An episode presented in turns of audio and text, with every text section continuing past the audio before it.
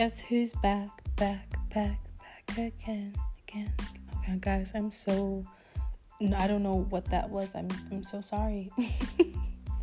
Hi, welcome back to another episode of 31 Days of Proverbs. I'm so excited that you're here. Today we are in chapter 4. We've come a long way. But in everything that I've been reading, I noticed there tends to be like one scripture that will really stick out to me, and that's where I'll stay. And so for today, it was, I believe, verse 5. Um, yesterday, I think, was verse 5 as well. But yes, it's chapter 4, verse 5 of the book of Proverbs. Now, we're going to go straight into it. It'll be really quick, and I hope that you stick around and are blessed. So, verse 5 says, Get skillful and godly wisdom, acquire understanding, actively seek spiritual discernment, mature comprehension, and logical interpretation. Do not forget nor turn away from the words of my mouth. I feel like I don't even need to explain that. You need insight, you need depth in your wisdom, you need to go deeper. The reason is because life can get a lot more complicated than it appears. And to the simple, all things are simple. I'm pretty sure I just made that up. However, I'm telling you now, if you look at life uh, from a simplistic level, sometimes what that's going to mean is that you're probably going to have a lot less anxiety. You're probably going to have a, a, an easier time coasting through life. But there are certain things that you need a deeper level of understanding for, especially the things of the Lord.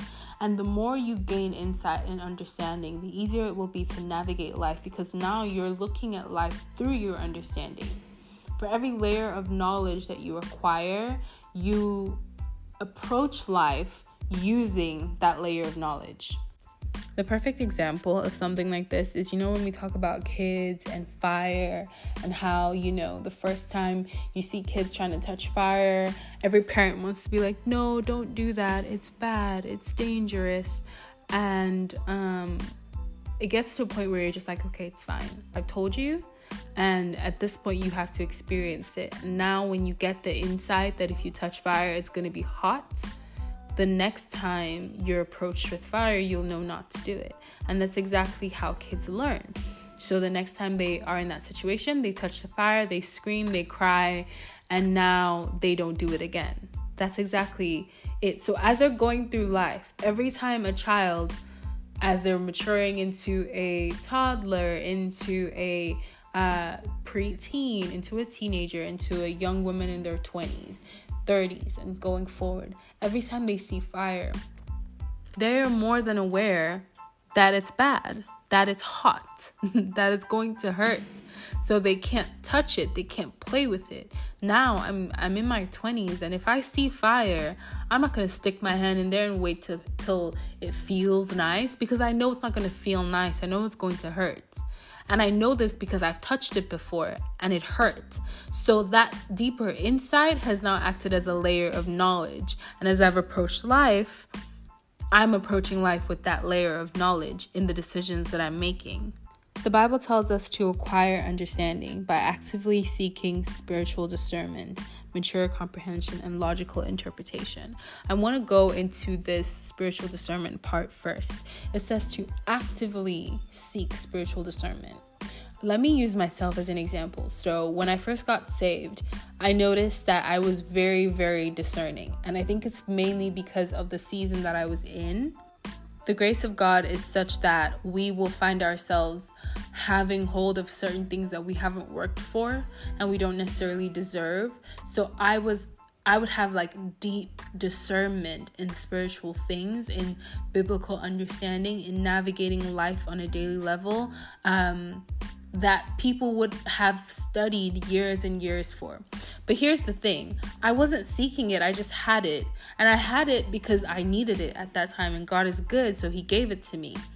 But when that season had passed, where I needed that level of quick uh, and and you know easily accessed discernment, because I didn't train myself to seek for discernment, I then went through a season of like spiritual blindness where it was like every time I would be faced with a decision, I would feel this small little impression in my heart that I should do one thing, but I'm like, I'm not sure. So I'll just make a decision on my own, like using my own understanding. And we already know from chapter three that we should not trust in our own understanding because we're not really that smart for the things that really matter. But I would now find myself making the wrong decision constantly. And I would look back and I would always feel as if I don't even know how to explain it. It's as if the right decision was within a grasp, like it was right there. All I had to do was go a little deeper, and I would have known not to make the decision that I did make. So, because I wasn't actively seeking for discernment, I was now spiritually blind.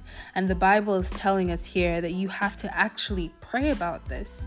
You actually have to like look for it. So, what does that look like? It's like I said, you have to pray about it. You have to read the Bible, first of all, and then you have to pray. Ask God to open your eyes to the spiritual things. Ask God to deepen your understanding, to help you to be able to see with your spiritual eyes, to have discernment in all of your dealings. Because if you don't look for it, it's not just going to show up just because you're saved that's something that you have to grow into as well. So you have to actually try. Last but not least, we're going to go into where it talks about logical interpretation. Now, if you're not reading from the Amplified Version, you might not see this in your Bible, but it is here and I want to talk about it. Logical interpretation, being able to look at things and understand them logically, understand what they mean, and commit them to deeper understanding to the point where you now know how to explain them to someone else and move forward with that knowledge. I believe that a lot of us, especially Christians, have this certain level of, I don't know if it's pride, I don't know what that is, but I know that I've dealt with it as well. Where it's almost as if I'm like, well, because I'm saved, I just feel like certain things should just happen for me. Like I shouldn't have to try in certain areas. So I don't deepen my knowledge in certain things. And then when things go wrong, I'm like, hmm, where'd that come from? Of course, I made the wrong decision. Of course, I misunderstood. Of course, I, I failed in that area because I wasn't trying. I didn't ask God to deepen my, my understanding. I didn't ask Him to help me to know how to rightly divide the word. I didn't ask Him to help me to know how to navigate my day to day experiences. I just thought I would know that because I have the Spirit of God in me. And while, yes, the Spirit of God is going to help you, you have to actually seek for these things. You have to actually try. Verse 7 says that the beginning of wisdom is that you get skillful and godly wisdom. It is preeminent. And then it says, and with all your acquiring, get understanding. I don't know why every time I read that, it makes me laugh because it's almost like he's saying, listen, you can like get as much knowledge as you want to gather, but if you don't understand what you're doing, you're wasting your time. And I'm like, yeah, you're right. If we don't seek to gain deeper knowledge and understanding of the knowledge, like actually having proper the proper ability to process what it is that we are learning, then what's the point? Have you guys ever read your Bible and it's like you read through an entire chapter but you can't pick out one single thing that you read? Like you just soaked it up, but you don't really know what it was that you were really reading because you didn't actually understand. That's how some of us approach everything in life, including the things of God. We're just coasting. We go to church every Sunday, but like we don't really remember what they talked about because we weren't really paying attention. And even if we were paying attention, we didn't really understand what they were saying. We read through uh, scriptures in the Bible. This happens to me all the time. I have to constantly call myself to attention. I'm reading through a chapter in the Bible and I'm done and I'm like, oh, okay, thank you, Lord. Now I'm going to pray. But what am I praying about? What did I just read? I don't even know what I'm studying. What? And I have to take my time and sit down and say, okay, Holy Spirit, I need you to explain this to me. I need you to help me to really understand what it is that I just read because I can't do this on my own. And I know that if I would be able to look at this scripture through your lens, I will gain a level of understanding that I never had before. So, logical uh, interpretation, spiritual discernment, and mature comprehension are absolutely vital for us as believers. And the best way to attain that is to seek for it. And the best way to seek for it is to spend time studying, spend time in the Word, spend time in prayer, and ask God to actually help you. Because a lot of us, we go through most of our Christianity, most of our lifestyle as Christians, um, just wishing for certain things. I was having a conversation with someone and she was like, Oh, I just really want to understand what God wants me to do. And I was like, Did you pray about it? And she was like, Um, I mean, yeah. And I was like, Girl, you have to pray about it. Like, you have to, and this is me as well. I've gone through this several times where I'm like, God, I really want to know what my next steps are. Where do you want me to be? What do you want me to do? Um, and then once I say amen, that's it.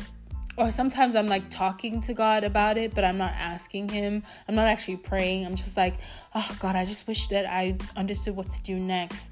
I just wish you'd give me that insight and understanding. okay, I'm gonna go watch Netflix now. What? What? Like, I'm not gonna find the answers that I'm looking for in a Netflix show. I'm not to find what I'm looking for if I don't actually take my time to seek it, if I don't actually take my time to gain that knowledge and understanding. So you have to be able to seek for knowledge. You have to be able to seek for deeper understanding and gain insight by studying, by waiting.